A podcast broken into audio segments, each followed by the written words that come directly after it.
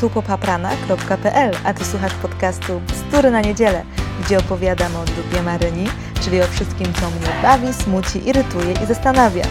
No to tamtego zaczynamy.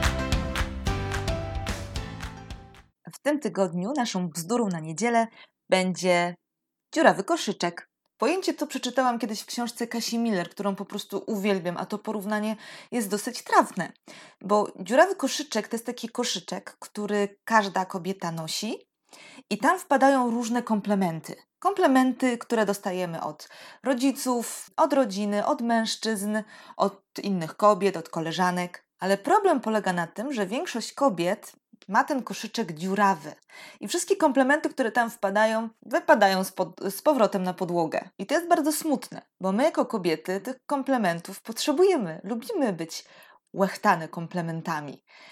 Ale też komplementy przyjmujemy czasami w bardzo dziwny sposób. Na przykład negujemy je i twierdzimy, a ty tam weź przestań, ten sweterek jest stary, nic nadzwyczajnego, w lumpie go kupiłam. Albo w ogóle się nie potrafimy zachować, nie potrafimy odpowiedzieć dziękuję, ale też nie dziwota, bo jeżeli tych komplementów na przykład w dzieciństwie nie słyszeliśmy dużo, to też nie potrafimy sobie z nimi poradzić. Nie wiemy, co się z nimi robi. Czujemy, że one są jakieś takie podejrzane. Że to jest takie dziwne, żeby ktoś tak do nas mówił, że my jesteśmy fajne. Ja sama czasami jestem trochę podejrzliwa, bo kiedy idę sobie ulicą i nagle zatrzymuje się jakiś czarnoskóry mężczyzna i czeka na mnie, no to ja już jestem przerażona, bo sobie myślę, ja pierdzielę, co on będzie ode mnie chciał, pewnie będzie chciała numer telefonu, albo co on w ogóle ode mnie chce, dziwny koleś, po co on czeka, niech on jedzie w pizdu, niech spada na drzewo. I podchodzę do niego, już cała taka zestresowana, a on się bardzo ładnie uśmiecha i przystanął tylko dlatego, żeby powiedzieć mi, że jestem ładna i mam ładną figurę. No i pierwsza moja w ogóle myśl była taka, dobra, fajnie, nie chciał numeru telefonu, nie zagaduję, mam problem z głowy, nie muszę się tłumaczyć. Ale druga taka myśl to połechtanie mnie troszeczkę. Pomyślałam sobie, no miłe to nawet było. No ale trzeba przyznać, że też jak taki dzikus, nie wiedziałam, co mam powiedzieć. Nawet nie wiem, czy powiedziałam dziękuję. Nie pamiętam tego, bo to była dla mnie tak zaskakująca sytuacja, że nie wiedziałam w ogóle, jak ja mam się zachować. I większość kobiet nie wie, jak się zachować. Chociaż komplementy od mężczyzn uważam za szczere. To znaczy one tak jakoś od nich wypływają i ja ich nie analizuję. Czasami je po prostu przyjmuję, bo wierzę, że koleś ma w miarę dobre intencje. Ale komplementy od kobiet cenię sobie wyżej niż komplementy od mężczyzn. Tylko że z tymi komplementami od kobiet to trzeba uważać, bo ja tak sobie wymyśliłam, że w ogóle są 4 rodzaje komplementujących dziewczyn. I nie wszystkie chcemy spotkać na naszej drodze, a bardzo często spotykamy.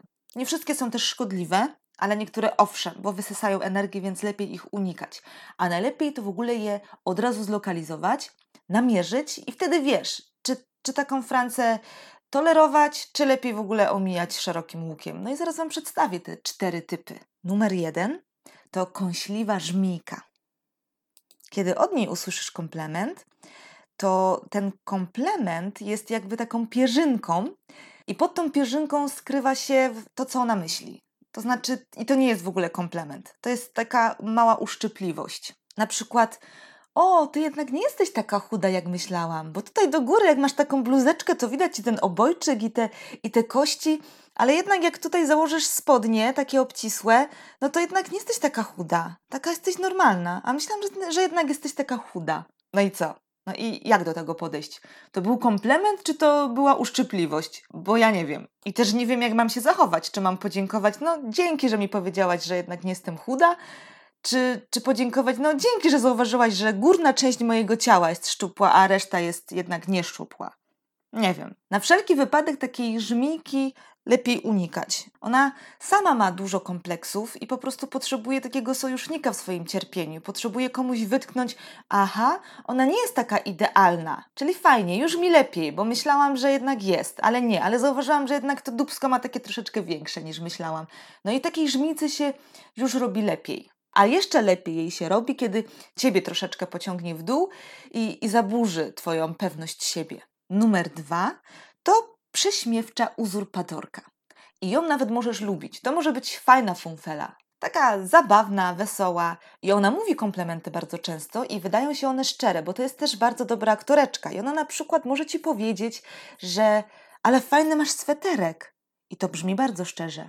Tylko że kiedy się odwrócisz, to do kogoś innego powie: o Boże, widziałaś, jak ona się ubrała? Widziałaś, co to w ogóle jest za sweter? Skąd ona go wzięła? Jeśli masz dużo pewności siebie, to ona nie będzie jakoś bardzo dla Ciebie szkodliwa. Możesz ją ewentualnie tam trzymać na dystans i mieć kompletnie w pompie, co ona mówi. Wtedy jakoś da się z taką funfelą żyć. Ale też pamiętaj, bo kiedy ona Ci zaproponuje wydepilowanie brwi, miej się na baczności, bo możesz tych brwi zostać pozbawiona. Typ komplemenciary numer 3 to jest zazdrosna Esmeralda. Bardzo ciekawy przypadek, bardzo. Ale też bardzo łatwo ją namierzyć. Bo kiedy wiesz, że coś Ci się w życiu udało, masz jakiś drobny sukces, który jest tutaj i teraz, albo wyglądasz jak $1 000 000 i wszyscy dookoła się Tobą zachwycają, wszyscy Cię komplementują i mówią o tym, a ona tego nie zauważa i milczy, to znaczy, że jest zazdrosną Esmeraldą. I jako jedyna z całego grona jest ślepa na Twoje sukcesy. Zdaje się ich w ogóle nie zauważać. Czyli jak odbierasz nagrodę za najlepsze wyniki w szkole bądź w klasie, wychodzisz na środek boiska, cała szkoła Ciebie widzi, wracasz z tą książką, z tą nagrodą, a ona Ciebie pyta: o, już wróciłaś? Nawet nie zauważyłam. Wszyscy jakoś zauważyli, a ona nie. No Esmeralda. Ale to nie koniec komplemenciar, bo mam typ numer 4. Czyli krytykantka chwali pięt. Ona jest biedna, jej tak naprawdę trzeba troszeczkę współczuć, dlatego że ona ma problem z tym, żeby znieść sukcesy innych. Nawet drobny sukces, którym się pochwaliłaś przed nią, jest dla niej problemem. Trudno jest jej to ugryźć i ona chyba ma świadomość tego, że jest taką troszeczkę zazdrośnicą i na wszelki wypadek ona sobie już robi grunt. Czyli jak z Tobą rozmawia, to krytykuje innych, chwali pięty. Czyli mówi: a wiesz co, byłam ostatnio u tej Halinki i ona tak mi się chwaliła, że ona remont zrobiła w domu. I po co nam się tak chwali tym remontem? A co mnie to interesuje? Remont se zrobiła. Taka mała rzecz jak drobny remont jest dla niej trudny do przełknięcia.